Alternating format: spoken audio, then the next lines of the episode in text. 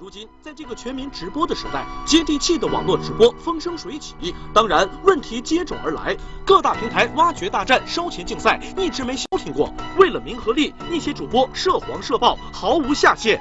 就是有些女主播会直播一些很。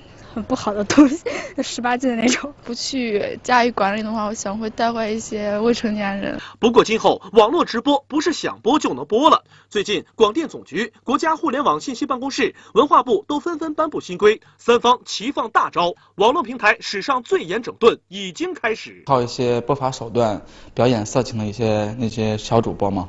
然后是等的是比较大的，会淘汰很大一批。他的身份证号就是被官方会直接进入小黑屋，就不可以再直播了。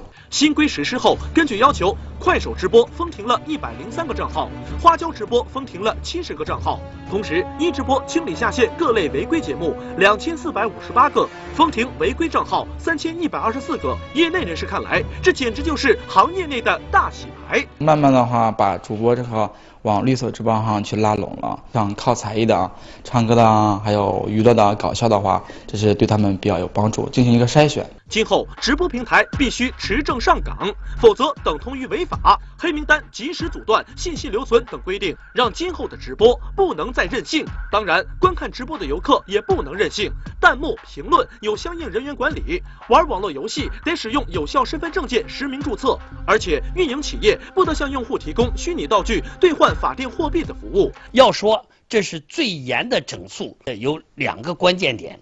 一个是你必须注册以后方能上线，第二个是你主播必须要实名制，杜绝那些阿猫阿狗之类的网名，兼职毫无底线、不择手段要求打赏、求的最大利益化的那些情况。所以我对这一次严整不断收到良好的效果，抱有期待和信心。